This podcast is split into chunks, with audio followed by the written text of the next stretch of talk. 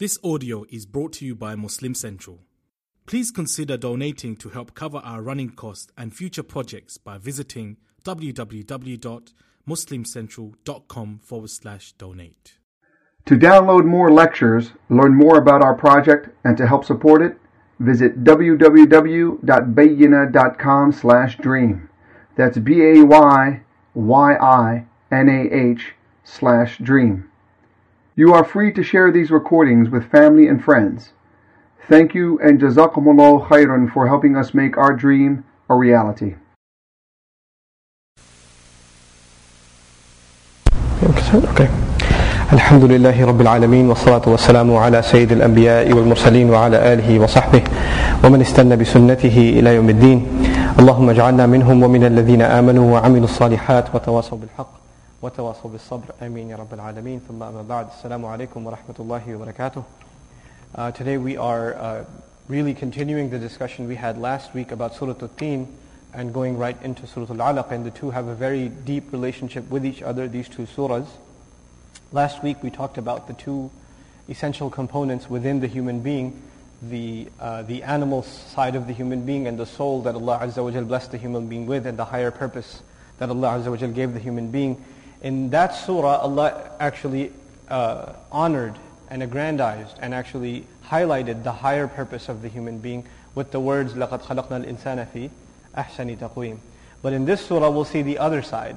What happens when the human being really, it's almost, a lot of this surah is a tafsir of the ayah uh, where we read ثُمَّ رَدَدْنَاهُ أَسْفَلَ سَافِلِينَ We'll see the flip side of that human being in this surah from the ayat إِنَّ الْإِنسَانَ لَيَطْغَى أَن رَآهُ اسْتَغْنَى And the, the ayat will go on talking about the rebellion of the human being and how he thinks he doesn't need anyone else, he's free in and of himself. So we'll see that the relationship between those two inshallah ta'ala. There, let's start just making a small list of uh, interesting parallels between Surah Al-Teen and Surah Al-Alaq, and then we'll move forward. In the previous surah, once again, لَقَدْ خَلَقْنَا الْإِنسَانَ فِي أَحْسَنِ تَقْوِيمٍ We talked about how that's alluding to the ruh. That there's the animal, the body of the human being, which is a remarkable creation, but really what gave it, what gave the human being honor is the ruh that Allah blew into it. And when Allah blew the ruh into the human being's body, then He commanded the angels, وَنَفَخْتُ فِيهِ مِنْ رُوحِي فَقَعُوا لَهُ سَاجِدِينَ Right? First He fashioned him, سَوَّيْتُهُ Then نَفَخْتُ فِيهِ مِنْ رُوحِي Then I blew into him of, my, of the ruh that I created. Then fall into sajda. So the honor was really the ruh that Allah had put inside the human being. In this surah, Allah says, خَلَقَ الْإِنسَانَ مِنْ عَلَقٍ So here, there, خَلَقْنَا الْإِنسَانَ فِي أَحْسَنِ تَقْوِيمٍ Here, خَلَقَ الْإِنسَانَ مِنْ عَلَقٍ And alaq is really a clot of blood. More literally, it means something, a, a piece of uh, wet fluid, sticky fluid that sticks to something and hangs off of something. Like mu'allaqa, that which is hanging off. Okay? And that term is actually even used in, uh, in the context of marriage where you're, you know, you, you're married to her, you're married to your wife, but you're not really taking care of her at all, so she's left hanging. She's stuck to you, but she's not really associated with you. So فَذَرُوهَا كَالْمُعَلَّقَةِ That you're leaving her like she's basically clinging but not really associated with you much anymore. Anyhow, there's an interesting transition from the first person to the third person. There Allah said, خَلَقْنَا الْإِنسَانِ We created the human being. Here He says, خَلَقَ الْإِنسَانَ مِنْ عَلَقٍ خَلَقَ, the third person. He created the human being. So there's a difference between we created and He created. And the difference is, from a rhetorical point of view, the first person is close. And the third person is far. When you say we, the person's here. When you say he, he's not here, he's far away. This is actually Allah distancing himself from this human being. And as we go further, we will see why. First of all, the lowly dimension of the human being. His humble beginnings have been highlighted. So Allah is distancing himself. He brings himself when you live up to the standards he created you for, the high expectations he has of you, fi ahsani taqweem, he brought himself closer. But now, especially if you look at the, the tone of the surah, most of the surah is very negative, except for the little bit of the beginning. Most of the surah is very, very negative and the, the attitude of the rebellious. So Allah Azza wa Jal takes a more stern uh, person, the third person, in regards to that. In the beginning here, Allah Azza wa Jal says, اقرأ وَرَبُّكَ الْأَكْرَمُ Very famous ayat, right? Recite and your Lord is the most gracious, the most noble. So here he highlights his nobility. In the previous surah, he highlighted the nobility of the, of the greatest prophets, the ulul azm. وَالتِّينِ وَالزَّيْتُونِ وَطُورِ سِنِينَ وَهَذَا الْبَلَدِ الْأَمِينَ It was alluding to the nobility of the, pre- the greatest prophets. And here Allah himself his, he's the most noble. So it's not just Kareem, وَرَبُّكَ Kareem, which occurs in other places in the Quran is وَرَبُّكَ الْأَكْرَمِ The most noble, the most noble of all. Then here Allah Azza wa Jal, He tells us He created the human being in the best possible fashion and then He gives us some clue as to what made us so honorable, what made us so noble. Like in a hadith we find that is narrated under the definition of aql by Imam Raghib al-Asfahani. He, he cites a couple of hadith. And one of the very interesting hadith under that is ما خلق الله خلقا أكرم عليه من العقل. Allah did not create any creation more noble than the intellect. Meaning what, one of the things that makes the human being so noble is that Allah gifted him with this remarkable intellect. And Allah highlights the use of that intellect in this surah. He says, عَلَّمَ الْإِنسَانَ بِالْقَلَمِ Right? And then he says, عَلَّمَ الْإِنسَانَ مَا لَمْ يَعْلَمْ So he taught the human being with the pen, he taught him what he didn't know. And being taught and you learning yourself and being involved with the pen, these are all things, these are activities of the intellect. So the, in the previous surah, you're created in the best possible fashion. And in this surah, what makes you the best? One of the things that make you the best is your ability to learn, is your ability to learn, subhanAllah. Then in the previous surah, like I uh, mentioned earlier on, ثُمَّ رَدَدْنَاهُ أَسْفَلَ سَافِلِينَ We reduced him to the lowest of the possible low. We rejected him, therefore he became the lowest of the low. But in this surah, Allah Azza wa tells us what, how did he get there? How did he get to be the lowest of the low? There it was just mentioned, but now we get to the how. كَلَّا إِنَّ الْإِنسَانَ لَيَطْغَى أَن رَآهُ Inna ila rabbika ruj'a. This is the, in, the psyche of the person who, who became lowest of the low. Why he rebels. What, what is tughyan anyway? And what is this general attitude of the human being? We'll talk about that. So it's really an explanation of that, the, the statement in the previous surah. Then towards the end of the previous surah, we found this very strong rhetorical question by Allah. "Fama يُكَذِّبُكَ ba'du بِالدِّينِ what, what kind of person would lie against you after all of these evidences? in regards to the religion? What kind of wretched person must it be that would lie against you? And half of this surah almost is dedicated to exactly that kind of wretched person, to Abu Jahl. So that was the general question. What kind of person could that be that would lie against the religion? And here we're going to see أَرَأَيْتَ الَّذِي يَنْهَى عَبْدًا إِذَا صَلَّى أَرَأَيْتَ إِنْ كَانَ عَلَى الْهُدَى Those ayat are pretty much unanimously understood to be referring to Abu Jahl. So first the question was raised. What kind of person would that be? And now this surah will answer, that's the kind of person. So we'll do a little bit of a psychological analysis of Abu Jahl and what led him to be the kind of vic- the wicked enemy of Islam that he was. Then finally, uh, just a couple more actually. Allah Azza wa says, أَلَيْسَ اللَّهُ بِأَحْكَمِ الْحَاكِمِينَ And that was the last discussion we had last week about the word hakim and ahkam, how they mean two things. They can be rooted in two things. One, it has to do with wisdom, and the other has to do with being a judge and having the power to make pass judgments over someone. Both, both of those become relevant in this surah. On the one hand, Allah passes, you know how a judge, when, he, when the guilty party, the case is made, and they're found guilty, then the judge orders a punishment?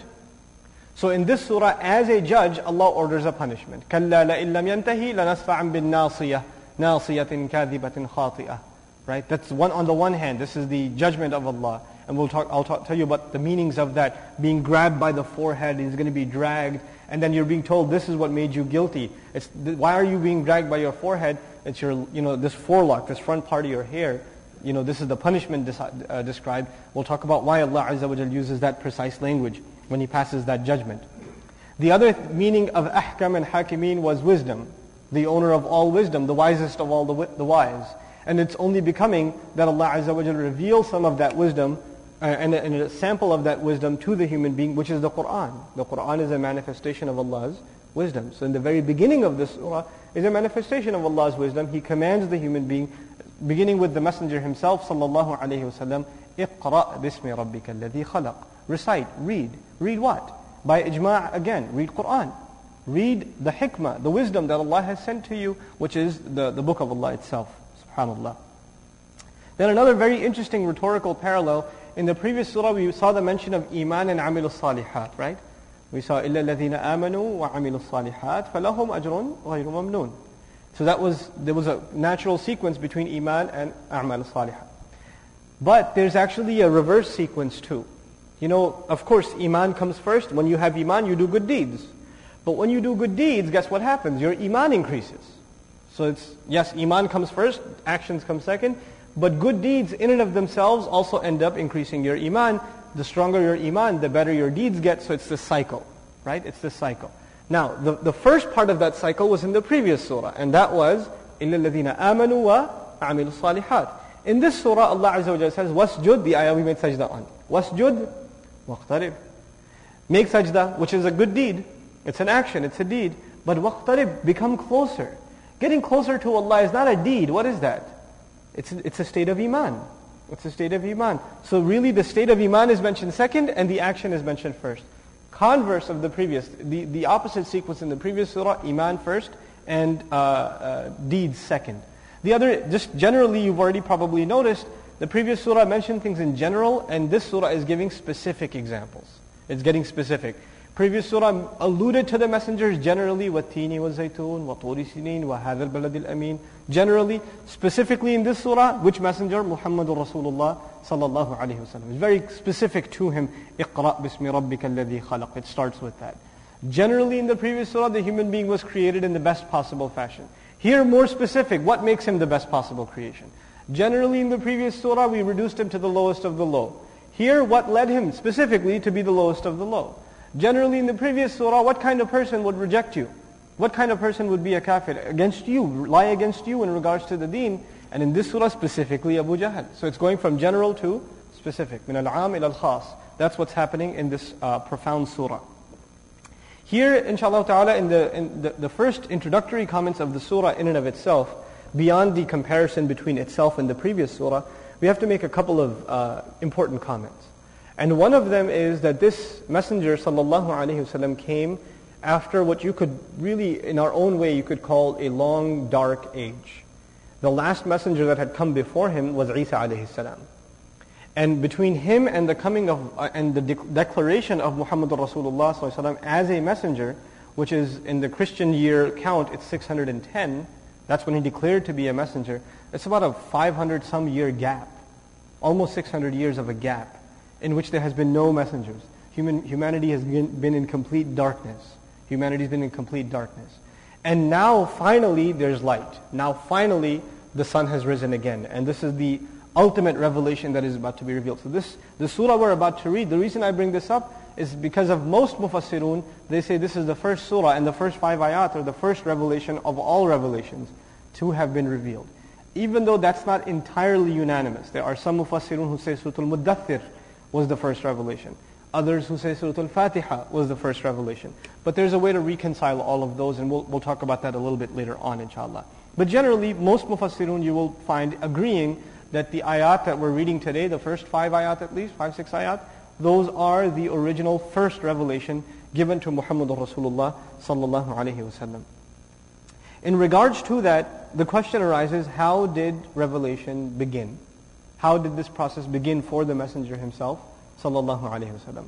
There's a very long narration in As-Sahihain, it's muttafaqun alayh, narrated by Aisha radiallahu ta'ala anha, in which he was asked, sallallahu alayhi wasallam, that, you know, how was it? How did revelation begin? How did it start coming to you, Ya Rasulullah? So he responded, uh, and, and she's paraphrasing really, and she says, in أول ما بدأ به رسول الله صلى الله عليه وسلم من الوحي الرؤيا الصادقة في النوم فكان لا يرى رؤيا إلا جاءت مثل فلق الصبح فلق الصبح what, what, what that means is he would start seeing true dreams early on. The Messenger والسلام, would start seeing things and then the next day or the next week or a couple of days later those would come true. As true as the rising of the morning. That's the expression in Arabic meaning it's exactly as he saw it. As sure as it is that the sun rose that morning, as sure as it was that his dream that he had seen a few days ago came true. And this is now the beginning. It's, it's almost like the Messenger والسلام, is being oriented for revelation. This is before the angel and before the event in the cave and all of that. This is earlier on. And then, ثُمَّ حُبِّبَ إِلَيْهِ الْخَلَاء Then solitude became beloved to him. He didn't like being among people anymore. He wasn't much conversation. He liked being by himself and being in solitude and, and reflecting.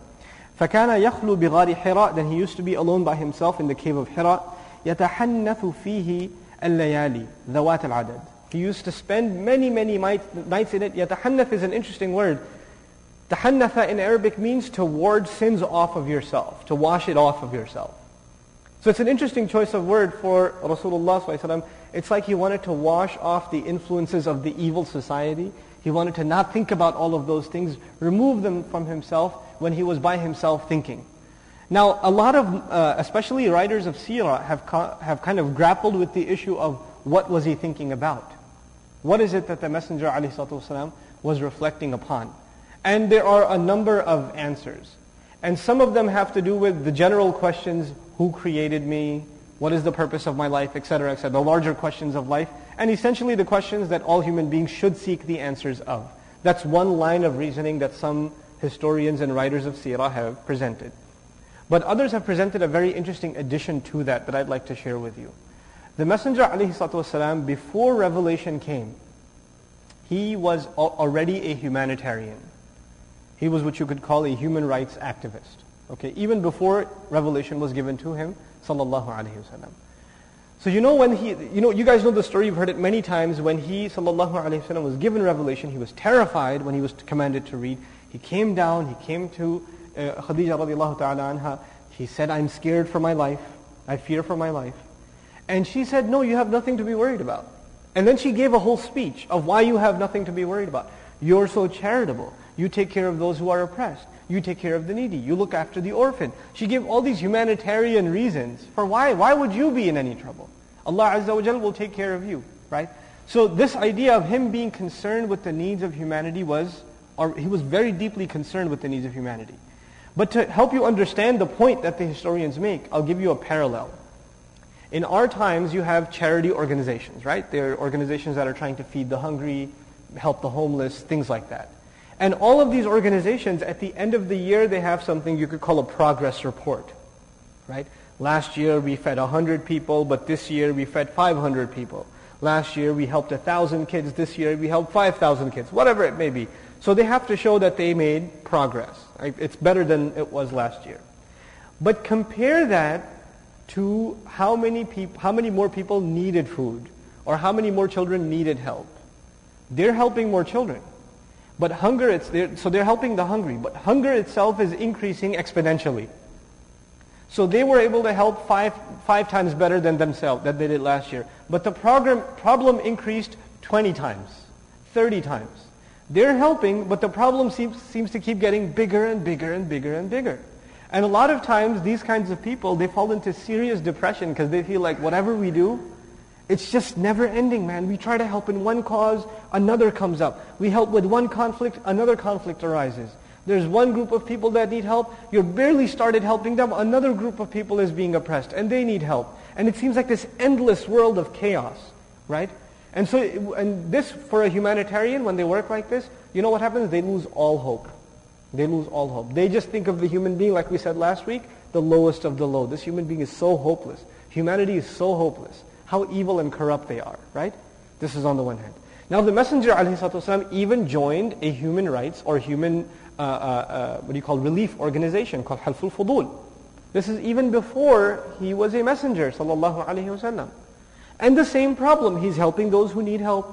He's helping the oppressed. He's helping the one chained into slavery, etc., etc. But slavery itself is getting worse. He's helping the oppressed, but oppression is getting worse. He's helping the needy, but the, the, the, the number of people in need keeps going up and up and up. It's a frustrating humanitarian problem. It's always been there.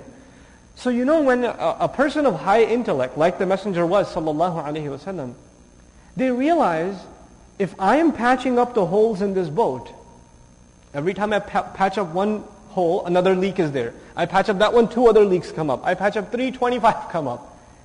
How do I fix the boat altogether? I've been helping the hungry. How do I kill hunger itself? Right? I've been, I've been helping the oppressed. How do I destroy oppression itself? How do I get rid of the source problem itself? So on the one hand, there is the larger purpose of your own life. But on the other is the solution for humanity. What is the solution for humanity? What, is human, what, are, what are human beings missing? Why are we in this rut the way we are? And you know, the answer for that is something that philosophers, political scientists, sociologists, intellectuals have grappled with that for many, many, many, many centuries.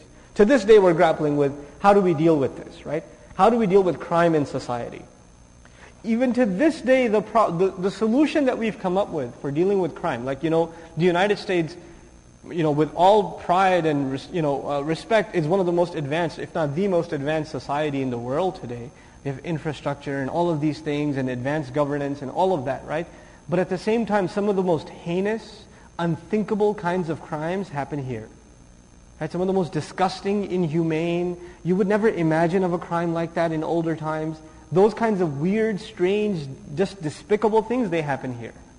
Why? Why would human beings have all this advancement? Why are they becoming less human? Right? Why are they becoming like that? This is a problem to think. And how do you solve that problem? And the solution in our modern society is a few things. Why don't we open up, you know, these uh, hotlines, right? These, these help hotlines. And why don't we open up correctional facilities? Right? This is the, and maybe that'll help, but we know that that's not helping. We know that's not really a solution. And the problem's gotten worse over the years.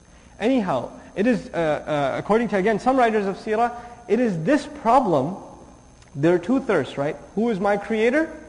And how do I solve humanity's problems? Two problems. One ad- addressed towards the creator, the other addressed towards humanity. Allah Azza wa solved both problems for the Messenger sallallahu alaihi wasallam when he gave him Quran. He solved both problems for them. He gave them a solution for humanity, and he gave them a solution for how to be connected to your master, subhanAllah. And this is actually no surprise. You know, in Arabic there's an expression, I'll translate it for you. The truth, a true compliment is the one that comes from the enemy. Right? If, if your friend is complimenting you, it's not a surprise. But if your enemy says something good about you, now there's something real, there's a real weight to that.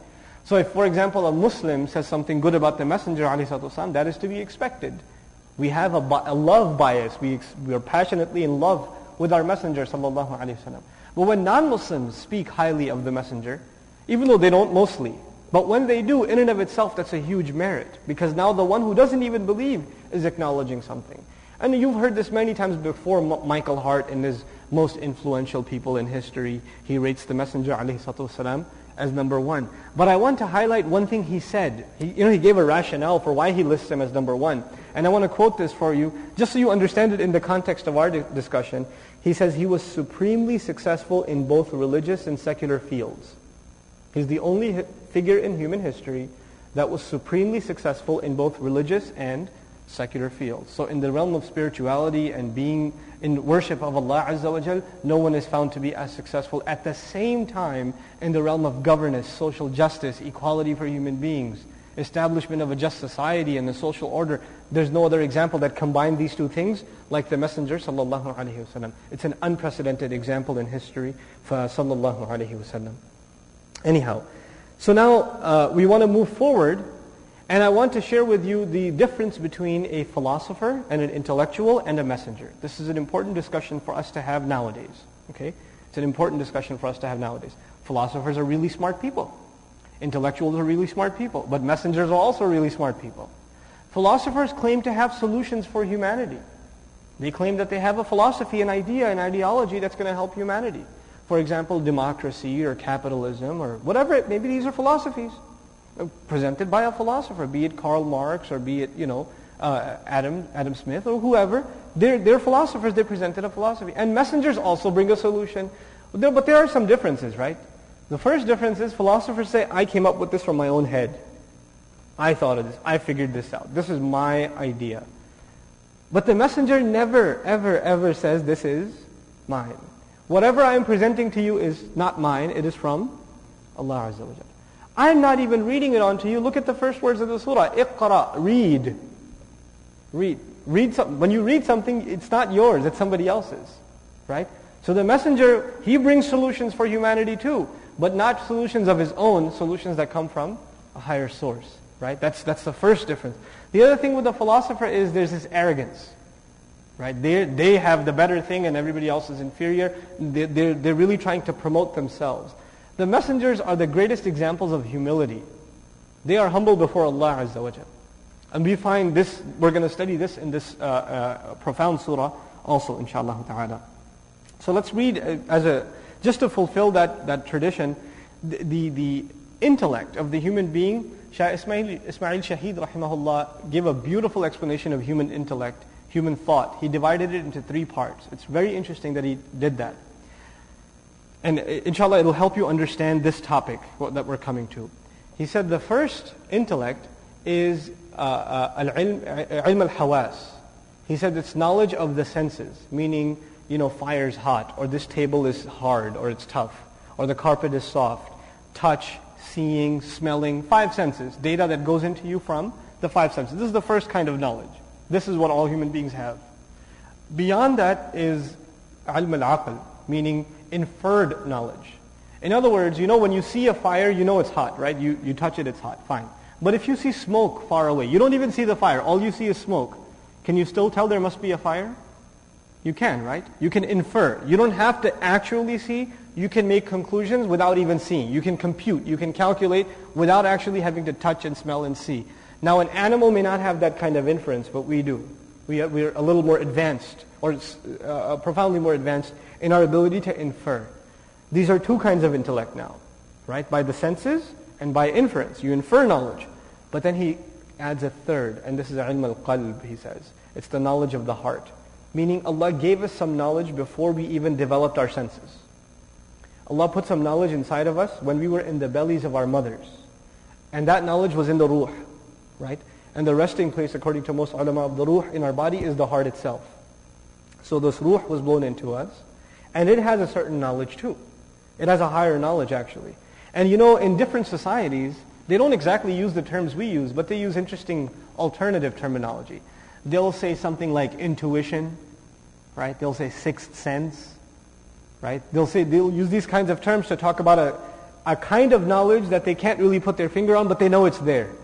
They know it's there, right? And that's really this higher sense of morality and higher sense of awareness that Allah Azza wa put inside the human being. Now that knowledge, that, you know, that, that soul, there are two kinds of that knowledge of the heart. That's knowledge that Allah put inside of us. Sometimes Allah, you know, that's the kind of knowledge we get from istikhara. Your heart feels like you should do it. Your heart feels like you shouldn't do it, etc., etc. It could be a true dream. That's also from Allah Azza wa Jalla, ilm al-qalb. This is from ulum al-qalb. That's not something you computed. That's not something you touched and felt. It's something beyond. It's another kind of knowledge, right? A true dream is another kind of knowledge. But then from that, from that uh, knowledge of the heart is also revelation. The Quran is also that kind of knowledge. And that came on the heart of the Messenger sallallahu alaihi wasallam. The philosophers don't have that. You know what they have? They have knowledge of the intellect, but they don't have knowledge of the heart. So when Allah talked about the revelation of Quran, He said, "على قلبك لتكون من المؤمنين." We sent it upon your heart so you may be from those who have iman. So this Quran is something special. It's, it's a higher brand of knowledge, and it combines both. It combines inferred knowledge and it combines spiritual knowledge knowledge that could not be inferred. We could not have known about the angels. We could not have known about the day of judgment the way we know about it through the revelation. Now let's begin, inshallah ta'ala, with uh, a little bit of a discussion on the wording of the surah from the beginning. اقرأ باسم ربك الذي خلق. This is one of the few surahs of the Quran that begin with a commandment. You know the narration, the Messenger ﷺ is by himself in the cave of Hira. He sees this incredible light, and it's Jibreel alayhi He grabs him and he feels like he's going to be crushed. And he's commanded, Iqra. And he responds, Ma ana biqari. I can't read. I don't know how to read. I am not one to read at all. Then he, he releases him, grabs him again and says, Iqra. And again he responds, I'm not, I'm not capable of reading. And then the third time, and there are two narrations of this. One of them is, he said, you know, uh, the messenger, uh, or Jibreel recited the first few ayat. In another narration, the messenger says, فَمَاذَا أَقْرَأ what should I read? What, so he finally, you know, he gave in. He caved in and said, what should I read? And then the messenger, uh, and the messenger Jibril alayhi salam recited these ayat, اقرأ باسم ربك الذي خلق خلق الإنسان من علق اقرأ وربك الأكرم الذي علم بالقلم علم الإنسان ما لم يعلم Profound first revelation of Quran. And th- when this revelation was given, as I told you already, the messenger was horrified, he was terrified, and he in another narration says, كأنه مكتوبا على قلبي. It was as though it was written on my heart. I felt as though the revelation that was given was written on my heart. So anyway, he rushes back. he asks that, that a blanket be put over him. He fears for his life, and all of this, you know, th- this uh, the narration goes forward. But now let's look at the language itself. What did Allah choose to say to His messenger? What were the first words chosen? To be this Quran that we have in our possession, how was it introduced to human beings? This is the introduction of Quran to human beings. Iqra, number one, read. The first commandment in the Quran. The first message given to humanity, read. Read. But reading alone, you know reading has always been part of every intellectual civilization, right? But who is this messenger? An-Nabi al-Ummi. He doesn't even read. This command was not given to a society full of libraries and universities, a society that has a history of books and authors. Nothing. Even the, their literature is poetry. And even their poetry is barely written. It's just memorized. There's not even, you go to the library and find Arabic poetry. It's written in the Islamic era. It wasn't even written much before then. SubhanAllah. And in this society, Allah Azza wa Jal gives the commandment of reading. Not only is the messenger himself ummi, the vast majority of people in that society were not read. They were not read. And this is part of the miracle of the Quran. In response to that command, the Muslims became the most educated civilization in history. The, the mass education, the way it spread in the Muslim Ummah is unlike any other. We developed the modern university system as it exists. The PhD system in the Western world, if you trace its history, it came from the ijaza system in Islam. So higher academics and reading and research, as we know it today, is actually rooted in Islamic civilization. SubhanAllah. These people that didn't even read themselves became the world leaders in reading. And this book that Allah gave, not even in the form of a book. You know, Quran was not revealed as a book. It was revealed in the form of just words, oral tradition. This orally related book became the mother of more books than any other in history. This one Quran is one book, but it gave birth to entire libraries across continents. So many tafsir, every book of fiqh, every book of aqidah, every book of history, every in Islamic history, every book of tafsir. How many thousands upon thousands upon thousands of people, generation after generation after generation, have written and read and written and read, all coming from what source book? from Quran, subhanAllah. It's just one little word and how it changed the world. How it changed the entire world around. It's a, it's a you know, this, this magnificent concept. Here's another reason why this is so revolutionary. You know the Christian tradition?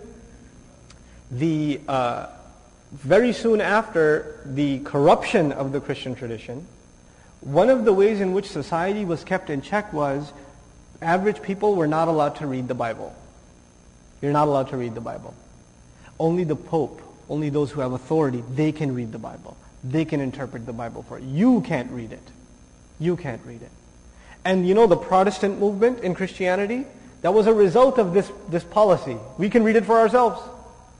The Catholic doesn't read the Bible for himself. They don't have Bible study. Protestants do. They have that, right? So at the time of this revelation, the idea of the average person reading Revelation themselves is unheard of. You want to connect directly to God yourself? You want to read it yourself? That's unheard of. And why is it that they disconnected people from the religious texts? Why is that? You see, it's like they made religious knowledge classified information. Right? That's the idea. They took religious knowledge and they made it classified information. What's the benefit of doing that? Now you interpret it the way you want. Since nobody else has that knowledge, they can't question you. They can't say, where did you get this from? What's your evidence? I read it too, it's not there. They can't do that. So now all the religious authority is in your hand. Anybody who questions you, it's like they're questioning God himself. You're questioning the Bible. You're questioning the religious text. But nobody can actually go to the religious text themselves because it's been classified. We became from the very beginning a culture, a, a civilization of just reading, openly reading, subhanAllah. We took that middle man away. Every single, you know, in, in modern times they say religion is a means to oppress people, right? Religious societies oppress people in the name of religion. Why did that happen? Because there was always this idea of a clergy. There's a class of people in the Hindu tradition. They have the pundits.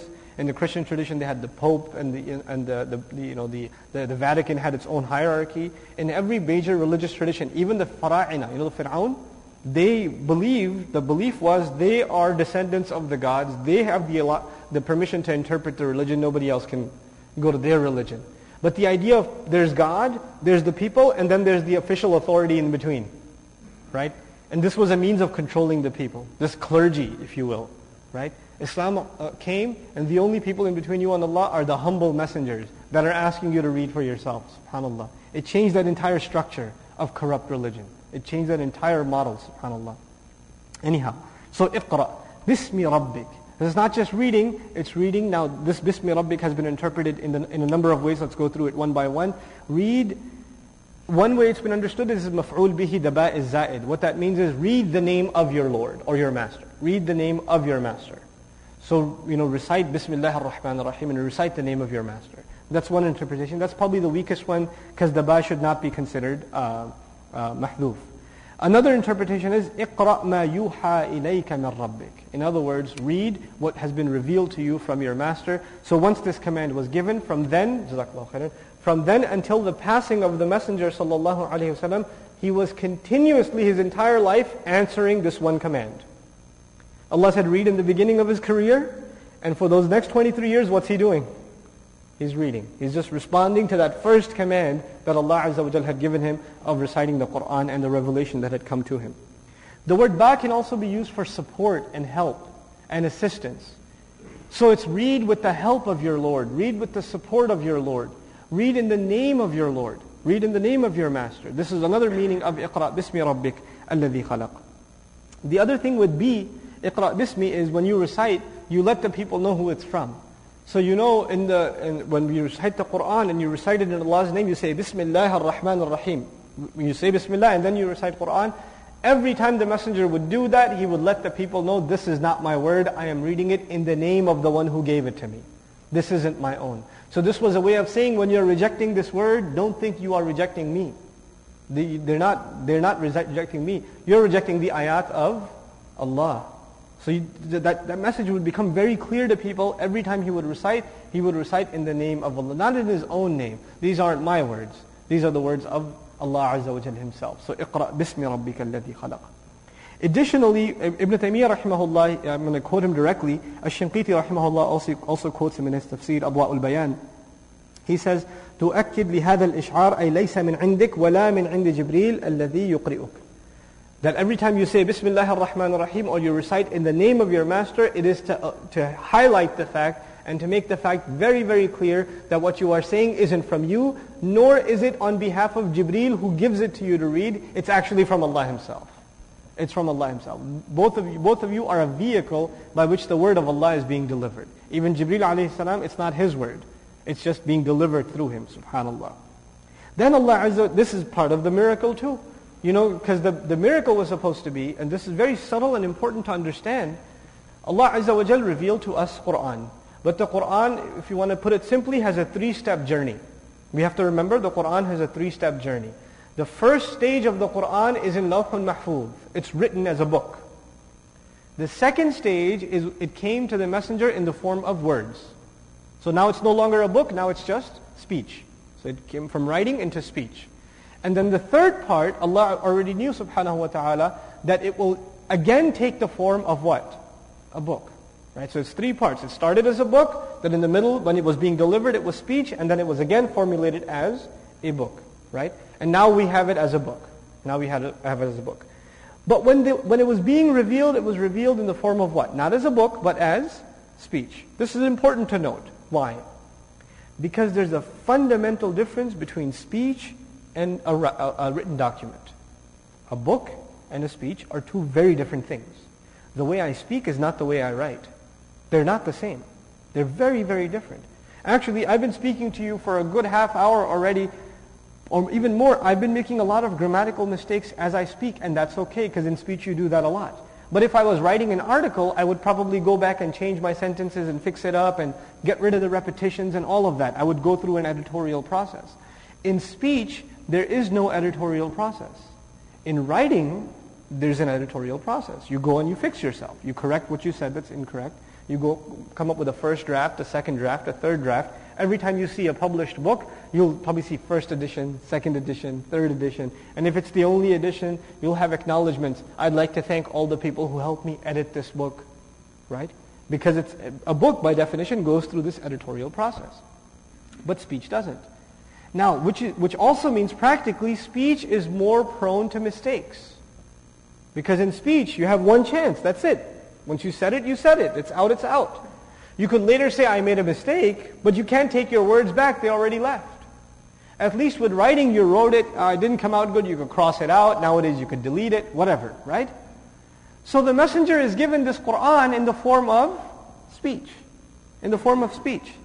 But Allah from the very beginning even let him know this isn't actually speech. This is actually a book. Because what's the first word? Iqra. Read. You don't read speech. What do you read? A book. Right? So even the messenger already knows from the beginning, sallallahu alaihi wasallam, and he's supposed to let the people know, yes, I'm giving it to you as speech, but in its origin, what is it? It's a book. It's something, it's, and so how can a speech be like a book? Right? Speech will have mistakes. Now let's see. This is what baffled the Arabs. How is he speaking so perfectly as though it's coming written from a book? And even those who disbelieved came up with different theories. And one of the theories was, he's getting it written down by somebody. that was one of the theories. Because it's too perfect to be speech. This was part of the miracle. And how could he have access to a book? If it is a book, how could he have access to the book? Look at the Quran raising this question. وَمَا كُنْتَ تَدْلُو مِنْ قَبْلِهِ مِنْ كِتَابٍ وَلَا تَخُطُّهُ بِيَمِينِكَ You were not reading any books before this. You didn't even know how to read. وَمَا تَخُطُّهُ بِيَمِينِكَ You didn't write it with your own hand. Why not? You don't know how to write. Sallallahu alayhi wa sallam. How could that be? Then he says, هُوَ الَّذِي بَعَثَ فِي الْأُمِّيِّينَ رَسُولًا مِّنْهُمْ He sent among the unlettered, the people who don't read, he sent among them, ummi comes from um, you know, mother? So you are as illiterate or as unable to write as you were when you came out of your mother. That's the idea behind the word ummi. Right? You're just as you know, un, unaware of writing or, or reading as you were when you came out of your mother. So among these uh, you know, unlettered people, he sent a messenger from among them, meaning he was ummi also. Which is why Quran says, An-Nabi al-Ummi, الذي مكتوبا عندهم. The, the unlettered prophet who's, who, who they find written about among themselves. So, والذي يظهر والله تعالى أعلم أن قول باسم ربك أي أن ما تقرأه هو من ربك. This is the Ibn, Qayyim, Ibn Taymiyyah says this. He says what you are reading, every time you say بسم ربك, you should be aware that this is actually from your master. وتبلغه للناس باسم ربك. That you deliver it to the people in the name of your Lord. Meaning you never, you never think you're doing this because you should or you want to. It's always for the sake of Allah that you are delivering this word. وَأَنْتَ مُبَلِّغٌ عِنْدَ رَبِّكَ عَلَى حَدِّ قَوْلِهِ And you are the means of delivering it as far as your Lord is concerned, as His word himself says, itself says, وَمَا يَنْطِقُ عَنِ الْهَوَى He doesn't speak on His own empty desire, on behalf of His own desire. إِنْ هُوَ إِلَّا وَحْيٌ يُوحَى It is nothing but revelation that has been inspired to Him. Now, in this... Uh, one more interesting, interesting issue, Allah Azza wa Jalla says, اقرأ باسم ربك الذي خلق. So there's not just read in the name of your Lord or your Master, but there's something more. The one who created. الرب ربك الذي خلق. Your Master who created. What's the relationship between the Master and creating? As we read, وصف الرب الذي خلق مع إطلاق الوصف. وذلك لأن صفة الخلق هي أقرب الصفات إلى معنى الربوبية. This is uh, Ruh al-Ma'ani. Uh, Imam al-Alusi rahimahullah wrote this. And he says Allah attributed His rububiyyah, His mastery, His lordship with His act of creating because of His acts, this is the one that establishes His lordship more than any, anything else. I made it, I have full rights over it. I made this. When you carve out, at all times, you carve out a knife, it's mine. I made this. I have full rights. If I break it, it's my problem. If I fix it, it's my problem. You wrote an essay. It's your, it's your creation. You edit it, you erase it, you add to it, you take away from it. That's yours. It's entirely yours. You have full rights over what you made. You know, nowadays in modern terms we say copyright, manufacturer's rights, right? So the fact that Allah says, read in the name of your master who created, the word created illustrating that he has full rights over you. And you should comply and read because he, he, no one has more rights over you than he because he's the one who created you. So there's a, there's a reciprocal relationship between rububiyyah and al-khalq. Similarly, this occurs in different places in the Quran. Like Allah says, وَلَئِن سَأَلْتَهُم مَّنْ خَلَقَ السَّمَاوَاتِ وَالْأَرْضِ لَيَقُولُنَّ اللَّهِ And you know, in another more interesting place in Zukhruf, he says, ذَلِكُمُ اللَّهُ رَبُّكُمْ لَا إِلَهَ إِلَّا هُوَ خَالِقُ كُلِّ شَيْءٍ that is Allah, your Rabb, the creator of everything. Rabb, creator. Rabb, creator. Who is the Lord of everything? Allah Azza wa Jal. Who created everything? Allah Azza wa Jal. So this idea of Allah being the master and the creator are combined in this ayah. The idea behind it is very, it's very powerful. When the messenger is to deliver the message, people will call him insane. And the bullies will think he's powerless. He has no power. What are you going to tell me? You're going to tell me I should leave my religion? Who are you? Who do you think you are? You're an orphan, right? The idea that, you know, when you have power in society, you can take a podium and speak. The Messenger ﷺ has virtually no political power at all. He's just an honest businessman. That's all. That's it. There's nothing more associated with him. Yes, he comes from a powerful family, but his own uncles are the biggest bullies against him. Right? They're, they're some of the worst enemies are his own family. So if your own family is against you, how are you going to get support anywhere else? Now in this sort of a situation, Allah gave him this powerful word. When you speak to people, speak in my name, not your own. The power, the power in your words will not come from your mouth, it will come from Allah Azza wa Jal. And when you clash against the ideas of the people, know that Allah is the one who created them too. الَّذِي خَلَقْ مُطْلَقًا It didn't even add an object. The one who created. The question is, what did he create? There's no mention. He just said he created. What that implies is he created everything. There's no limit to what he created. That's when there's no limit to something, you don't even mention it. We do this in the Fatiha. We say, إِيَّاكَ نَسْتَعِينَ We seek your help. When you ask somebody's help, you're supposed to specify what do you need help in. If I asked you for help, I said, please help me. You'd be looking at me like, well, what do you want? What do you need help in? You have to specify. But if you need help in everything, there's no end to the list. All you can say is, إِيَّاكَ نَسْتَعِينَ We only seek your help. Meaning in everything. So he says he created. He didn't specify what, why, created everything. The next ayah goes on to specify, خَلَقَ الْإِنسَانِ He created everything and especially he created the human being. مِنَ الْعَامِ إِلَى الْخَاص It's going from general to specific. He created the human being min alaq. The Arabic word uh, alaq is, is from a verb aliqa and also pronounced alaqa. It means to cling and to hang off. To cling and to hang off. By implication, people have uh, uh, interpreted it to mean a clot of blood. But really, for example, aliqa saydu fil ju'ala, the Arab expression that the, the animal that you were trying to hunt, it got clung or it got caught inside the net. That's why aliqa is used, right? And it's used in the sense that the alaqa, the, the sperm of the male, when it goes inside the, through the uterus and all of that, and finally it, the, it impregnates the mother, it's actually hanging off. Mu'allaqa alaq. And this is something that's discussed in modern embryology and at the time couldn't possibly have been known. Not at all. That it's not just a clot of blood as most translations say. Alaq literally means that which hangs off. And if you look at you know sonograms and things like that in modern embryology, the earliest stage of the formation of the baby, the confirmation that actually impregnation has happened is the hanging, you know, mu'allaqa. It's just, it's hanging off. Literally alaq. Subhanallah. So there's been a, a tremendous amount of work done on this particular word alone. There are other places in the Quran that talk about embryology, but this particular word is of key interest because it, it alludes to Allah Azza wa profound knowledge in the most secret of things. We don't even know what's inside of ourselves the way Allah does. And it's an indication of Allah's ayah. He says, سَنُرِيهِمْ آيَاتِنَا فِي الْآفَاقِ وَفِي أَنفُسِهِمْ We will show them our miraculous signs in the horizons and even inside themselves. This is the miraculous sign inside of ourselves. حَتَّى يَتَبَيَّنَ لَهُمْ أَنَّهُ الْحَقِّ Until it becomes absolutely clear to them that that in fact is the truth. I want to highlight for you though, whenever Allah mentions the creation of the human being, the purpose is to highlight certain things. So I'm going to share with you three things that is the purpose of highlighting the human being was created from nutfa, salsal, teen. Different words are used in different places in Quran. Okay? Uh, nutfatin amshajin nabtalihi, etc., etc. When this comes up in the Quran, and it comes up a lot, what is the intended lesson behind it? There are at least three lessons. The first lesson is resurrection. The one who created you from a, you know, a piece of fluid can recreate you. How difficult is that for him? If he can do that, if he can create you from a fluid, then he can create you out of the earth once again. It's not a big deal for him. So it's a reminder of Allah's power of resurrection. That's number one. The uh, number two thing is this fluid seems like it's purposeless. And then it evolves into something that seems to have intricate design and it's balanced and ahsani taqweem.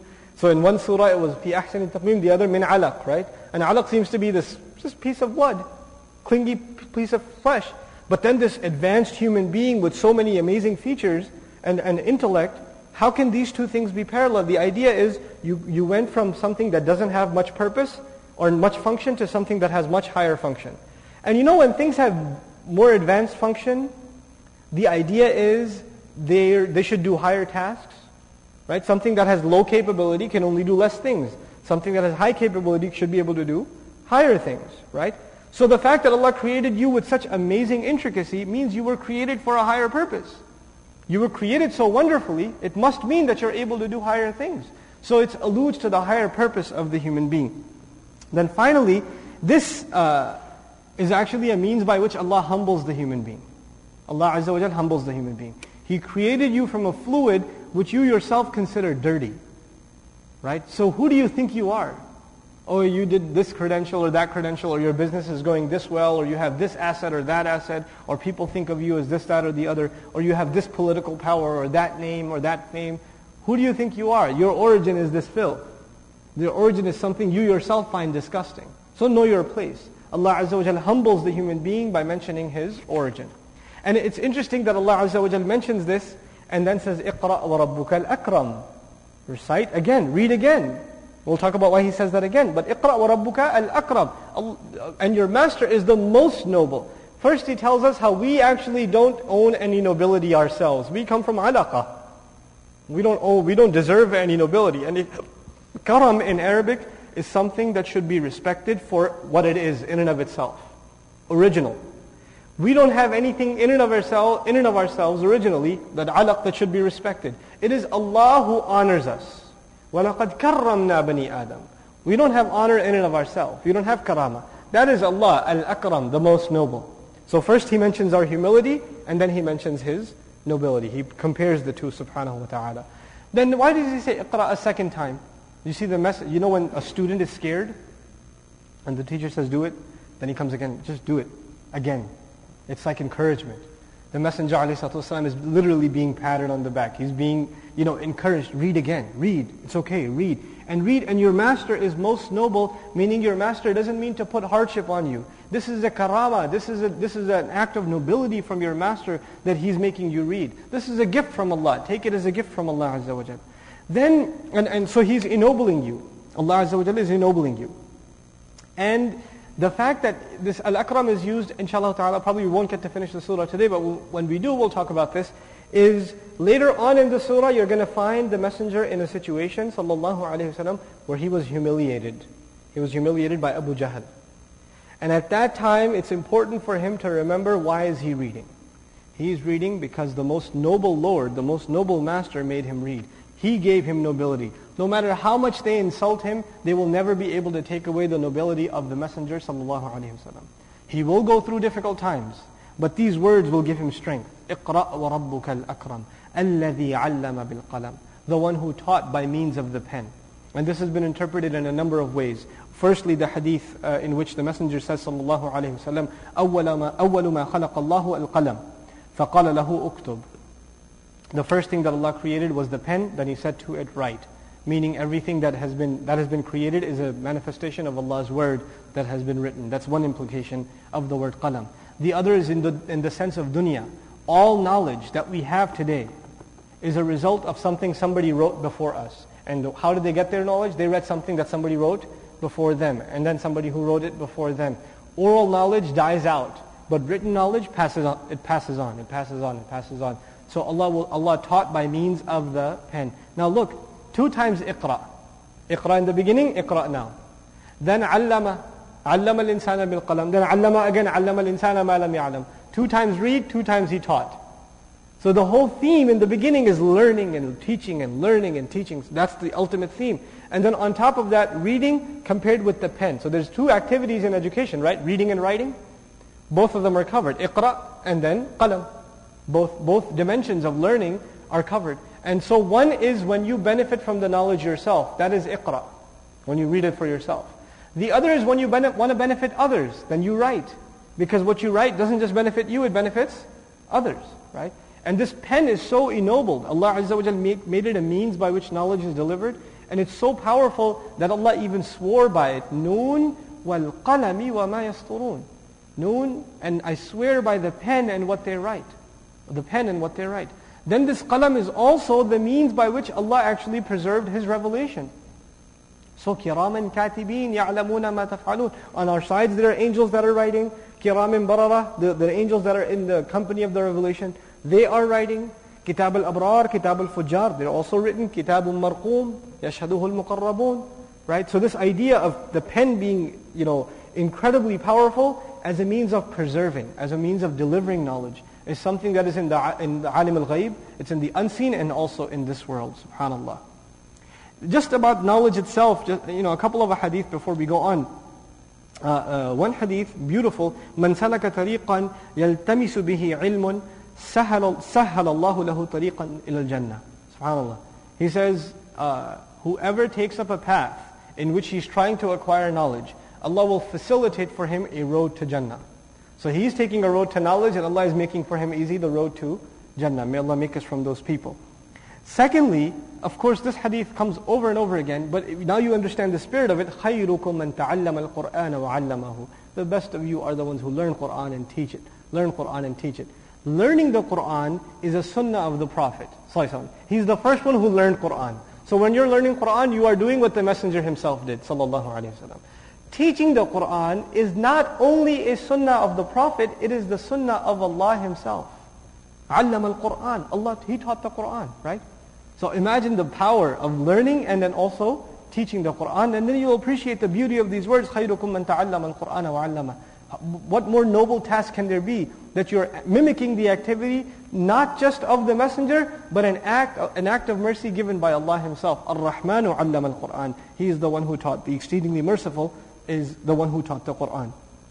Now, so the, by saying, some have actually deduced this, and this is uh, probably the last comment on this ayah, some have deduced by the use of the word qalam in this ayah that Allah Azza wa already alluded to the fact that yes, He taught the human being the Qur'an, but the Qur'an will also be committed to the pen. It will also be documented.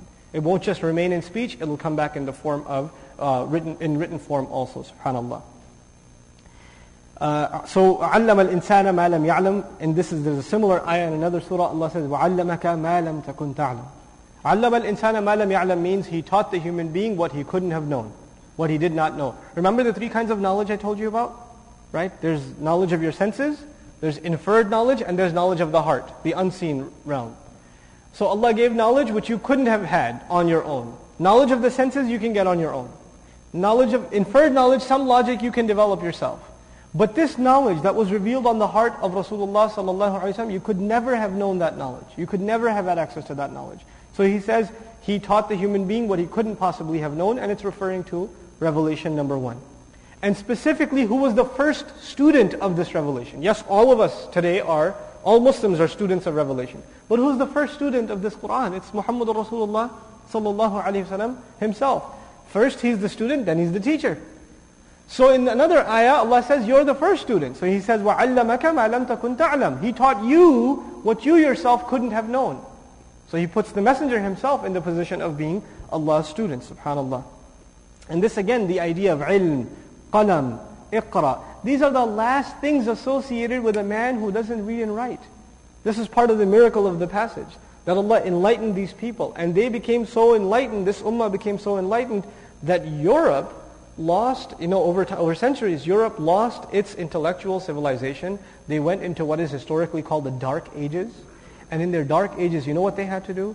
They had to travel to the Muslim world and they had to, tra- uh, you know, all their books of philosophy and, and uh, writers, their writers, uh, writers of the Christian world of Europe, their books had been burnt in Europe by the Christians. But the Muslims had translated them and they were actually in the Muslim world. So Europeans, to learn their own history, had to go to the Muslim world and read about their own works in Arabic and translate them back. We became the people of the pen. We became where you come, we became the intellectual capital of the world. But uh, on the one hand, that's so amazing. On the other, it's also pretty sad. Because today, you combine all the universities in the Muslim world, and there are less universities there than in the state of California. Okay? We have less universities in the Muslim world than, there's not even a fraction. you know, a small country like France has more universities than all of our universities combined. And even what we have doesn't even compare in any way. Like the quality of education, the infrastructure, there's no comparison.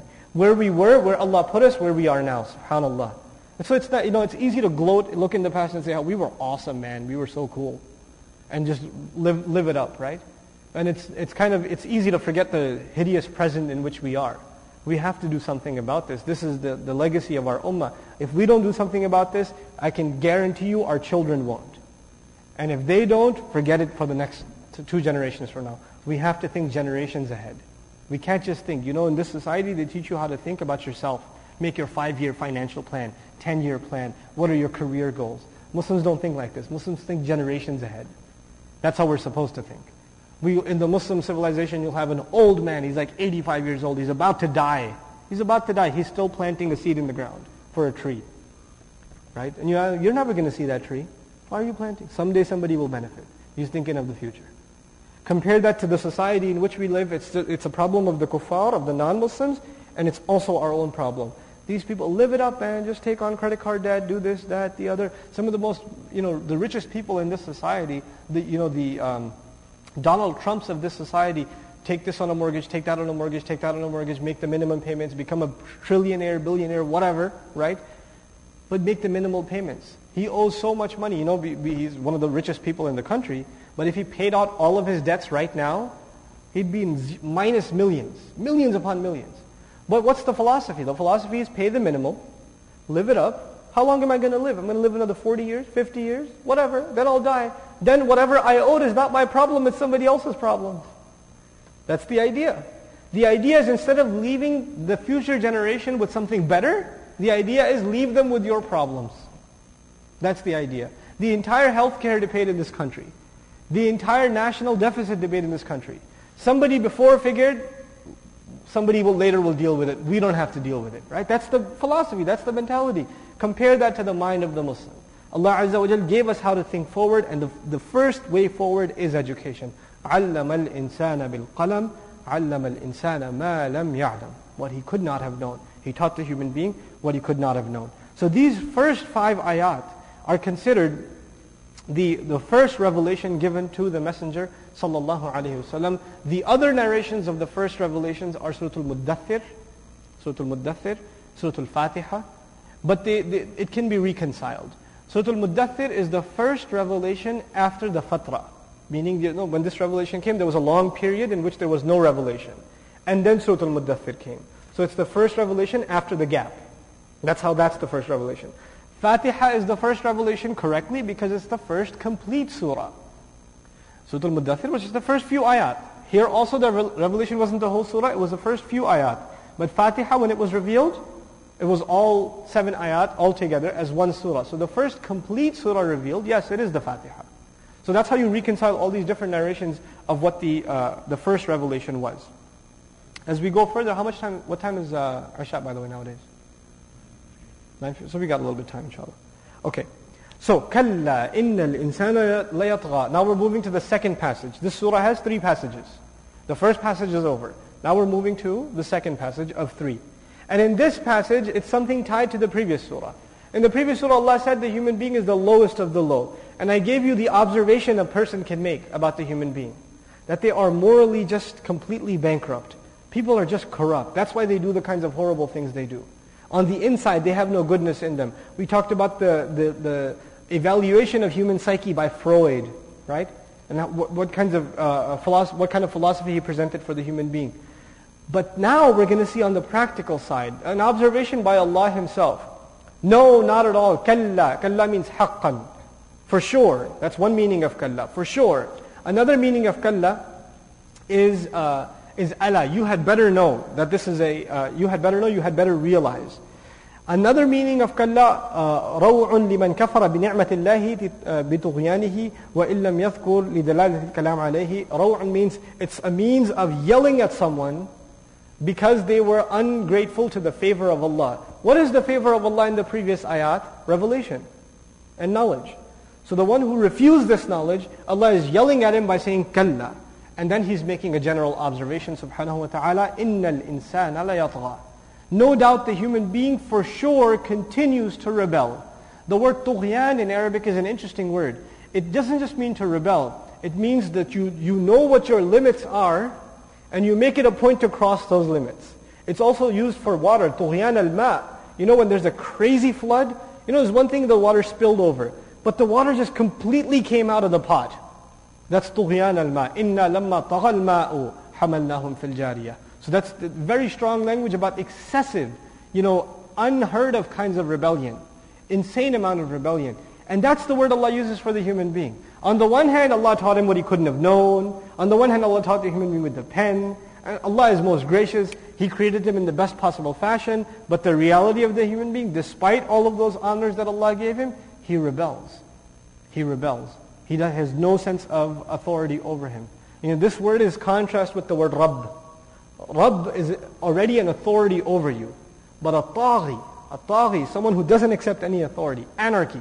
He doesn't want any authority over him. Innal insana la. This is the attitude of the human being in regards to uh, revelation. Now, this ayah is actually a really good insight about a few things I want to share with you. Number one, it's an insight into why people actually don't accept Islam. Why don't they not accept Islam? On the surface, they will tell you, I don't know if the Quran was actually compiled or not properly. Or they'll tell you, what about this hadith or that ayah or this and that. They'll give you kind of what seems like intellectual reasons. That's why they're not accepting Islam. And even Muslims sometimes, they're not following Islam. When you tell them why, they'll give you all kinds of intellectual reasons, right? But the reality is, Allah has read them on the inside. The reality is, they really love to rebel. They don't want to stay in any limits. They don't want anybody putting any limits on them. Not even Allah. They want to live free. And so Allah says, كَلَّا إِنَّ الْإِنسَانَ لَيَطْغَى And you know, the, the ultimate result of ignorance is rebellion. Ignorance leads to rebellion. The, the previous ayat were about fighting ignorance. Read. Read. Among, just let, let's not even talk about non-Muslims. Among Muslims, who are the most rebellious Muslims? Who are the most rebellious Muslims? The ones who don't read. The ones who don't study the religion. The ones who don't know and don't care to know. They don't know and they don't care to know. They're going obviously they're going to rebel. Right? And they, you have, so that's the internal problem of rebellion. That's not going to be fixed by any discussion. They have to change that inside of them. Right? So إِنَّ الْإِنسَانَ لَيَطْغَى Then Allah tells us what made him that way. What made a human being such a rebel? That was the first insight, right? That the human being, the real re- reason for rejection is this arrogant rebellion. But where did this rebe- rebellion come from? أَرَّآهُ اسْتَغْنَى Which is really originally لِأَرَّأَهُ اسْتَغْنَى This idea, you know, to understand it, the, the raw meaning is that he assumes that he's free of need. The human being sees himself as free of need. That's the raw meaning. So he rebels because he thinks he doesn't need anyone. He sees himself in not need of anyone, in, in no need of anyone. What does that mean in simple terms? Allah says, فَأَلْهَمَهَا فُجُورَهَا وَتَقْوَاهَا Allah gave the human being, inspired him with the recognition of what is evil and what is good. What's, what's wrong and what's right. When a, when a person does something bad, they deep down inside know it's bad. They already know it's bad, right? But why does someone do something bad? And not, let's not even talk about religious bad, legal bad, legal good and bad, right? Why do you stop at the red light? Because you think you're going to get a ticket if you cross it. There's going to be consequences. Why, do you th- why would you pay your taxes? Because you think the IRS will come after you if you don't pay your taxes. The idea is you, you're not free of need. People have some control over you. You're not completely independent. If you were totally independent, you wouldn't care about anybody but yourself. And you wouldn't follow any rules. That's the assumption. For the, for the lower, for good human beings will still be good. But most people will go under, will have complete chaos if there's no control over them. If they think they're free of need. The fact that you, you know, don't spend on certain useless things is because you don't have enough money. What if you had an endless supply of money? Would you start spending on useless things? I, I could use that too, use this too, use this too, because you wouldn't care anymore. You'd become carefree. So Allah says the real cause, the root cause of rebellion, the attitude of rebelling consistently, someone sees themselves that they don't need anyone. They're free of need. They're not dependent on Allah. أَرَّآهُ اسْتَغْنَى Does he see himself free of need? He assumes about himself that he doesn't need anyone else.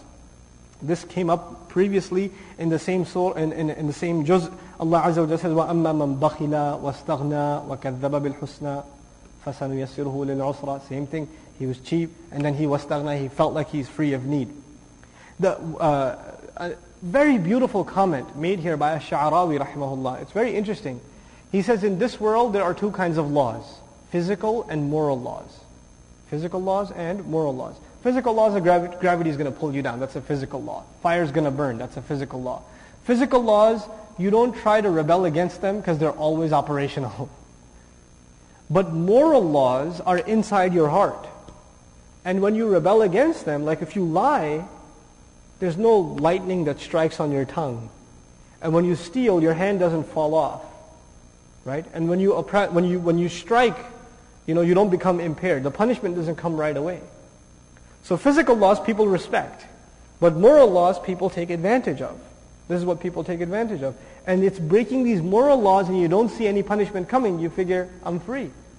There, there are no consequences for doing what I'm doing. When you break or you try to break physical laws, you pay the price right away. Right? You're, you, the highway says there's a sharp turn coming, slow down. You don't want to slow down, you'll pay the price. Because you tried to break a physical law. But when it comes to moral law, you figure, I've got all the rain in the world. There's not going to be any consequences. Well, the one who created the physical laws also created the moral laws. And the one who is giving you punishment for breaking the physical laws right away is also the one who can delay giving you punishment for breaking the moral laws. It's the same source. All the restrictions on the human being, be they physical or moral, come from Allah Azza wa Jal. They come from Allah subhanahu wa ta'ala. Just an example of that, Allah says, إِنَّ الَّذِينَ يَأْكُلُونَ أَمْوَالَ الْيَتَامَى ظُلْمًا إِنَّمَا يَأْكُلُونَ فِي بُطُونِهِمْ نَارًا Those who eat the wealth of the orphan wrongfully, they're, they're filling their stomachs with fire. They're eating and they're filling their stomachs with fire. Well, when you eat the wealth of an orphan, try it. It's not going to burn. It's not going to burn. Not yet, right?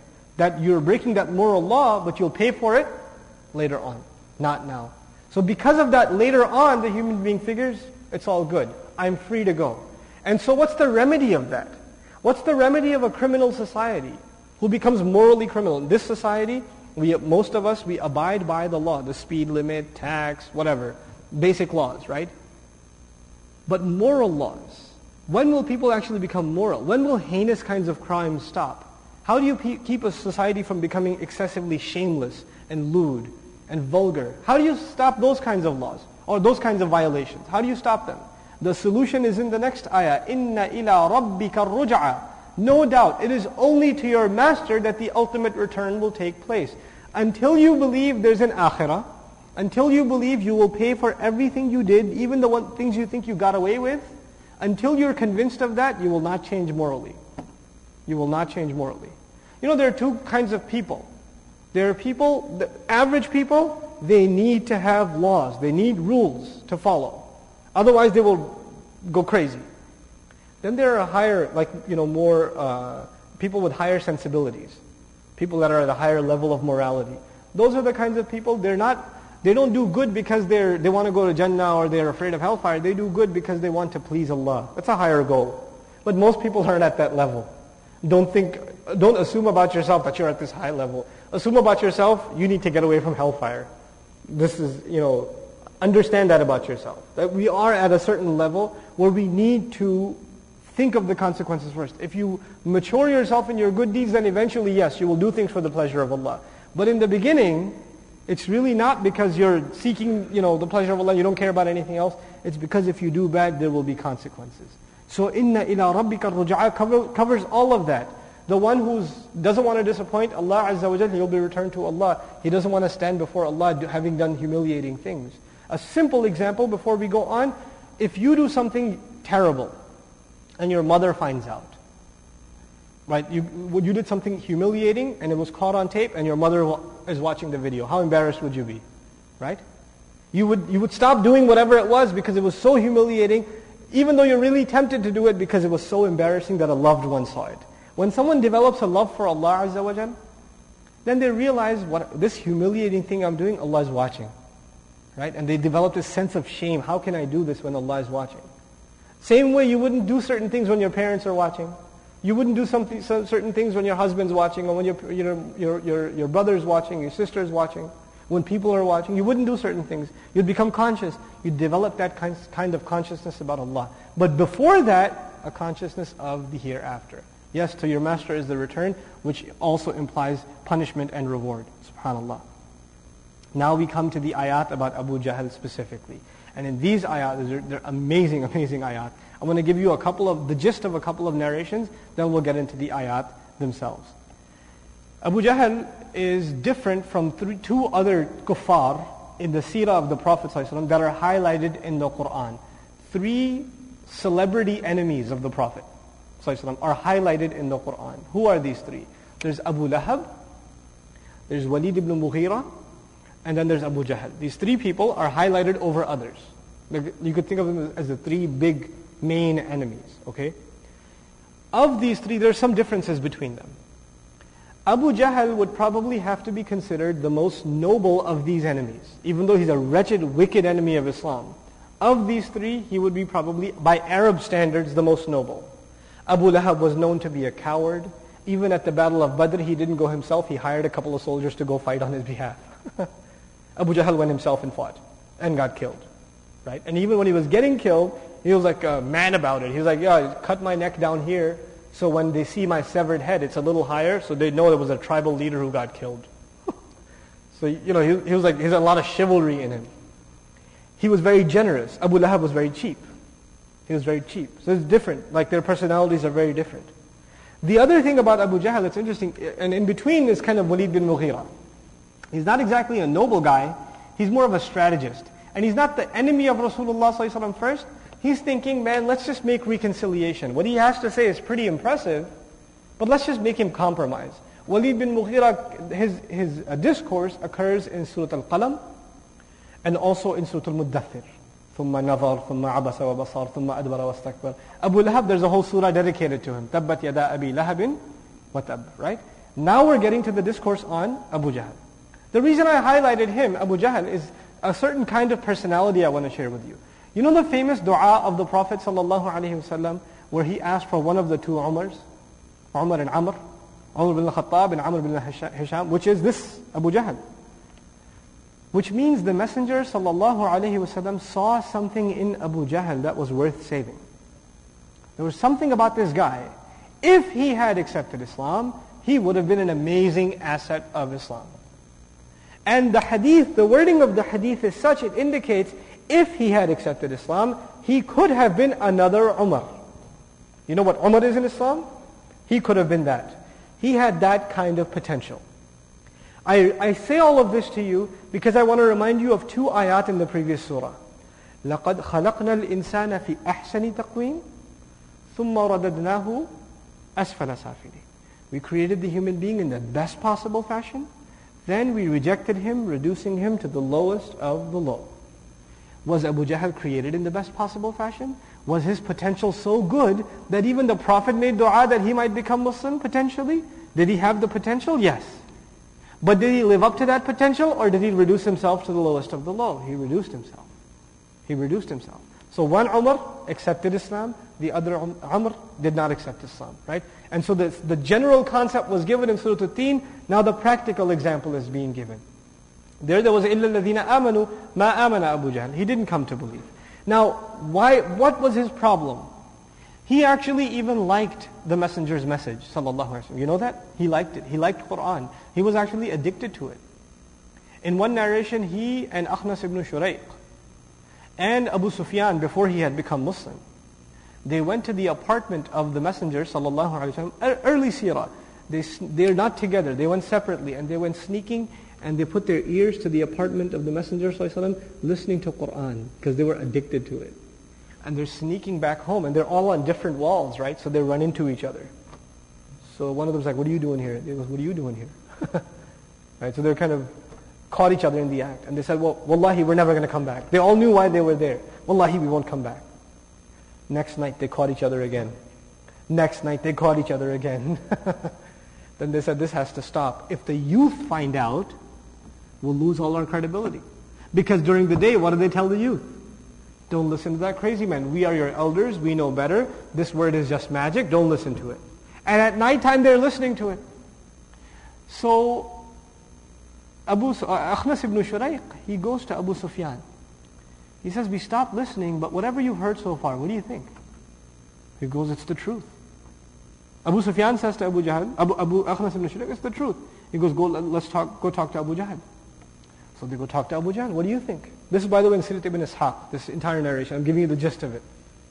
So they go to Abu Jahl. What do you think? He goes, of course it's the truth. Abu Jahl says, of course it's the truth. How come he didn't accept? He gave a reason. He said, look, we're, all, we're Banu Amir, they're Banu Hashim. He was from Banu Amir and the messenger's from Banu Hashim. He says, whenever they fight, we fight, we fight equal. When they're generous, we're equally generous. When they're good, we're equally good. Now one of their people has these words. We will never get words like this. If we accept him as a messenger, our tribe, Banu Amr, loses forever. We've lost. Every time we compete in everything, we can't compete with these words. So accepting him will mean Banu Amr loses forever. I can't accept that. He was a noble guy. He was a smart guy, smart enough to know this is the truth. He was brave in battle. A lot of good qualities. A lot of Umar al-Khattab qualities even. What was the thing that destroyed him? Arrogance. It was arrogance. So I want to compare, just so we understand, this is a very subtle matter. What is the difference between Umar bin al-Khattab radiallahu anhu before Islam and Abu Jahl? After all, when the Prophet made dua sallallahu alayhi wasallam, he made dua for both of them, right? One of them. So he saw kind of equal potential in both of them. So what's different about them? We should understand this. What is it that blessed Umar radiallahu anhu? The difference essentially is between taking pride in your nation, taking pride in your tribe, as opposed to having ego for yourself. Umar bin al-Khattab was very proud of his nation too. He had a lot of asabiyah before Islam. He did. This before Islam. But Abu Jahl, not only did he have that, what else did he have? Ego. His own ego. His own leadership. Now the thing is, the nationalism and tribalism, Islam can get that out of your system. Islam can remove that from your system. But ego is something you have to work on yourself. Ego is something you have to re- remove yourself. It's a bigger obstacle. He was not able to come over, get over his takabbur, his, his istikbar, his, seek, his seeking of greatness for himself. So Allah Azza wa Jal describes his activities. Now that he rejected the message, even though he knows it's the truth, we find several incidents of how he hurt the messenger sallallahu alaihi wasallam. You should know of a couple at least. He's sitting at the haram with his cronies. There's a bunch of gang that used to hang out with him. They're sitting there. The Messenger ﷺ was commanded to make salah. So he's making salah at the haram. He sees the Rasul ﷺ and he says, oh, that other place there was a camel slaughtered not too early this morning. The skin is still sitting there. Who's going to go? One of his guys was Uqba.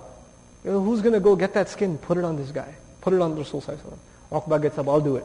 He was, the, he was like the, the real thug among them.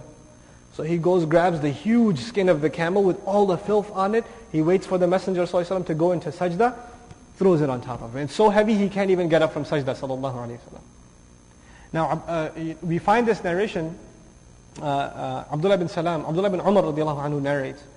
And he says, I was so scared I couldn't go and say, because they were going to kill me if I went. So the word got out the word got out, and Aisha, actually Fatima radiallahu ta'ala came running, six, seven years old. She was a little girl at the time. She came and she removed this filth from the Messenger alayhi And there were about seven of them. And when the messengers, the, the filth was removed, Rasulullah made dua. Allahumma alayka bi Quraysh. Oh Allah, deal with Quraysh. It is on you to deal with Quraysh. And then he named them by name. Deal with him, deal with him, deal with him, deal with him, deal with him. And those were the exact seven people who were executed at Badr. Those were the people who were most brutally executed at Badr. Allah Azza wa avenged His Messenger, alayhi not right away, but at the occasion of Badr. Anyhow, this is one occasion. Another occasion, he tells Uqba, go when he's standing, when the messenger is standing in Qiyam, take the shawl, this like scarf thing, wrap it around his neck and start choking him. they tried this on the messenger, alayhi Another time he sees the messenger making salah sallallahu alayhi wasallam. Abu Jahl comes up to him and says, if I see you praying like this again, I will step on your neck and crush it. He threatens the messenger that he'll beat him down and crush his neck, step on his neck. He said this in front of all his gang. So he's, you know, he's macho, he's showing off. A few days later, the messenger والسلام, came and made salah again. And he's sitting there. He can't just sit there and take it. Because if he takes it, every, all his gang members are going to say, ah, what are you, scared? You told him he's gonna, you're going to crush his neck. What happened? Right? So he has to go after him. So he gets up. He tries to go towards the Messenger to attack him. And then his friends, they see him running back and he's doing this with his hands. He's like pushing something back with his hands. And he's running backwards. And they asked him, what happened? What, what, what are you doing? And he says, as soon as I got close, there was this ditch full of fire and there was this you know, terrifying creature about to grab me and I moved back. I moved back. This is the background I want to share with you before we get into these ayat. أَرَأَيْتَ الَّذِي يَنْهَى Do you see the one who forbids? And Allah is saying to His Messenger, did you see the one who forbids? Meaning forbids him from praying. عَبْدًا إِذَا صَلَّى did you see the one who dares to forbid? A slave, a magnificent slave of Allah. Abd is used in the Quran for the Messenger sallallahu alaihi wasallam in every occasion where he has been honored. Every occasion where the Messenger has been honored, the word abd occurs. Subhanalladhi asra bi abdihi. Alhamdulillah الذي anzala على abdihi. Abd is an honorable term for the Messenger, the slave of Allah azza wa The noble slave of Allah. He dares to forbid a slave of Allah إذا صلى when he goes to pray. So now previous ayat where he doesn't need it, he doesn't fear any consequence, right? You know, there's كلا إن الإنسان لا يطغى أن رآه استغنى, right? And he doesn't think he's going to return to his master. So now what does he do? There's not going to be any consequence. I can attack this man when he prays. أَرَأَيْتَ الَّذِي يَنْهَى عَبْدًا إِذَا صَلَّى So we find Al-Alusi says, إِنَّ الْعَبْدَ الْمُصَلِّي هُوَ رَسُولُ اللَّهِ وَالنَّاهِ هُوَ اللَّعِينَ أبو جهل. That the, the one praying is the messenger of Allah and the one forbidding is Abu Jahl, the cursed. أَرَأَيْتَ إِنْ كَانَ عَلَى الْهُدَى Amazing ayah. Now you'll appreciate this ayah. Allah says, don't you see, and uh, ra'a uh, is different from basara in other words in Arabic. You know how you say, when you, when you understand a very difficult problem, you say, I see. Which in the meaning of I understand. You understand? It's not just I see literally, but I also understand. Or I see where this is going. Right? I see where the community is headed. That doesn't mean you physically see, but you can perceive the consequences, right? Allah Azza wa says, أَرَأَيْتَ إِن كَانَ عَلَى الْهُدَى Did you see if he had been committed to guidance? He's telling the messenger, did you see, would you, did you realize if that guy, that Abu Jahl, if he became committed to guidance, how, what an amazing person he would have become? And is this something the messenger already saw, sallallahu alaihi wasallam? He already saw it because he made the dua, right? He said, give me one of two what? Umar. One of two Umar. So Allah says, don't you see the potential? أَرَأَيْتَ إِن كَانَ عَلَى الْهُدَى Didn't you see? Had he been committed to guidance? And then, you know, to be on guidance, who does that help? Yourself. When you're committed to guidance, it helps yourself. Ala al-huda, to be committed to, ala, upon it, to be committed to it. So to be committed to guidance yourself. But then there's another thing. It's not just you're committed yourself, like Umar bin al-Khattab. First he committed to guidance himself. But then what? He didn't just keep the guidance to himself. He commanded other people to taqwa too. What's the next ayah? أو أمر بالتقوى and, or he even commanded to taqwa. Not only did he take the guidance on for himself, he became a means by which he was delivering the guidance and taqwa to others. He commanded others to fear Allah. Didn't you see that potential in him? This is actually an elaboration of the Prophet's own supplication in regards to Abu Jahl and the amazing potential this poor fellow had. This guy, the cursed of the cursed, this la'in, as the Mufassirun call him, this cursed fella, he had potential like Umar ibn al-Khattab radiallahu anhu. Had he only realized that potential. Allah created him fi ahsani taqweem. He, he chose to be asfala safilin. He chose that. He chose that for himself. So, أَرَأَيْتَ إِنْ كَانَ عَلَى هُدَى أَوْ أَمَرَ بِالتَّقْوَى أَرَأَيْتَ إِن كَذَّبَ وَتَوَلَّى Did you then see if he, cho- if he chose to lie against, tr- lie against you and lie against the truth and turn back, turn away? In other words, you know, if, if he had turned good, did, can't you see the good that would have come with it? But if he has turned bad, do you see the harm that will come of it? Don't you see the destruction he will bring upon himself? The messenger is being depicted with the words أَرَأَيْتَ to show us that the messenger has amazing foresight. He can see the benefit and the harm of things. He can analyze things in a deep way to see their long-term consequences. And we're being taught to think like that. We're being taught to think, do this good thing. Can you see what good it will bring in the future? If you don't do this right, if this guy continues the way, can you see the harm he's going to land himself in? So أَرَأَيْتَ إِن كَذَّبَ وَتَوَلَّى And then the, when, he, when he turned away, you remember the, this an amazing contrast. Staghna. Does he see himself that he doesn't need anyone? On the other hand, on the other hand, Allah says, "Alam ya'lam bi anna Allah yara." Doesn't he know that Allah saw? That it is Allah who was actually watching, that Allah himself saw, sees? Why is this important to mention here? He thinks he is violating the Messenger sallallahu That's what he thinks. But even he believed in Allah. Even most mushrikun had some concept of Allah. This guy is so far gone, he, the, the thought that maybe Allah is watching, that Allah sees what he's doing, that didn't occur to him. أَلَمْ يَعْلَمْ بِأَنَّ اللَّهَ يَرَى And this is the attitude of someone when they become such a you know, deviant criminal. You, you know, when a, when a criminal is about to attack an innocent victim, they'll say, for God's sake. God is what? They'll call on God. But for a criminal, even that's not much. Right? That, even that, that shahada is not enough. God is watching. That's not enough for them.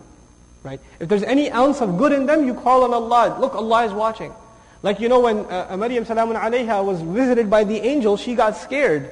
But maybe this guy has some ounce of good in him, so what does she say? أعوذ بالرحمن منك إن كنت تقيا. I seek refuge of Ar-Rahman from you. She called on Allah. So she reminded him of Allah if you have any taqwa at all. Right? But this guy, has, it hasn't even occurred to him that Allah Azza wa Jal sees. أَلَمْ تَعْلَمْ أَلَمْ يَعْلَمْ بِأَنَّ اللَّهَ يَرَى Because we're out of time, I'm going to uh, stop the dars of the surah here. You know, the rest, the, the, the third part is the third passage of the surah. But here I want to share something very important with you. What is the relationship between knowledge, which was the first passage, and the arrogant kafir, which is the second passage? Isn't that what it is?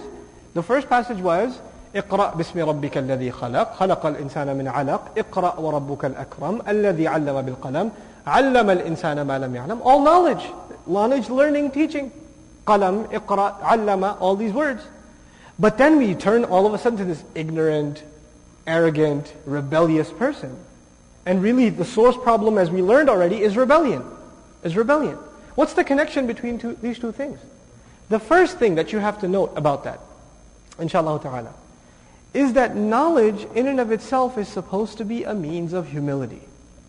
Knowledge is a means of humility. Shah Waliullah Dahilbi rahimahullah said, he gave the example of someone who have, has knowledge. He said, when a tree bears fruit, its branches come down. The idea being, when you have a lot of knowledge, it's like you're bearing fruit. But what happens to your branches? They humble themselves. The more knowledge you have, the more humble you should be. إِنَّمَا يَخْشَى اللَّهَ مِنْ عِبَادِهِ الْعُلَمَاء who truly fears Allah? Who becomes most humble before Allah? Those who have true knowledge. Those who have real knowledge. So on the one hand, you have knowledge, but it should lead you to humility. The lack of that knowledge or the rejection of that knowledge will lead you to what? Naturally then, arrogance. It will lead you to arrogance. And it's amazing. You're humbling yourself before Allah, but Allah is increasing you in, in darajat. But when you try to increase your own status and show arrogance, Allah brings you down. It's the contrast, right? You're trying to come, you're trying to come down before Allah, Allah elevates you Himself. You come up, you try to come up before Allah, show your arrogance, and Allah brings you down. Subhanallah. That's the contrast we're learning in these ayat between ilm and this uh, takabbur, ilm and humility. That, that's the, really the, the, the, a profound connection between these two things. And then finally, his ignorance is highlighted in the words alam ya'lam. In the beginning, allam al-insan. He taught the human being. Twice, he taught the human being. But here, this guy, what's the source of his problem? He doesn't even know. Alam ya'lam. Didn't, doesn't he know? Rhetorically even. He has no ilm. He has no ilm. Alam ya'lam bi anna Allah yara. May Allah Azza wa Jal give us a correct understanding of His book and the sunnah of His Messenger sallallahu alayhi wasallam. We're going to have to finish the dars on this surah uh, next week because I think there's a halaqah by Shaykh Hassan right after Isha prayer. So with this we conclude. سبحانك اللهم وبحمدك نشهد أن لا إله إلا أنت نستغفرك ونتوب إليك والسلام عليكم ورحمة الله وبركاته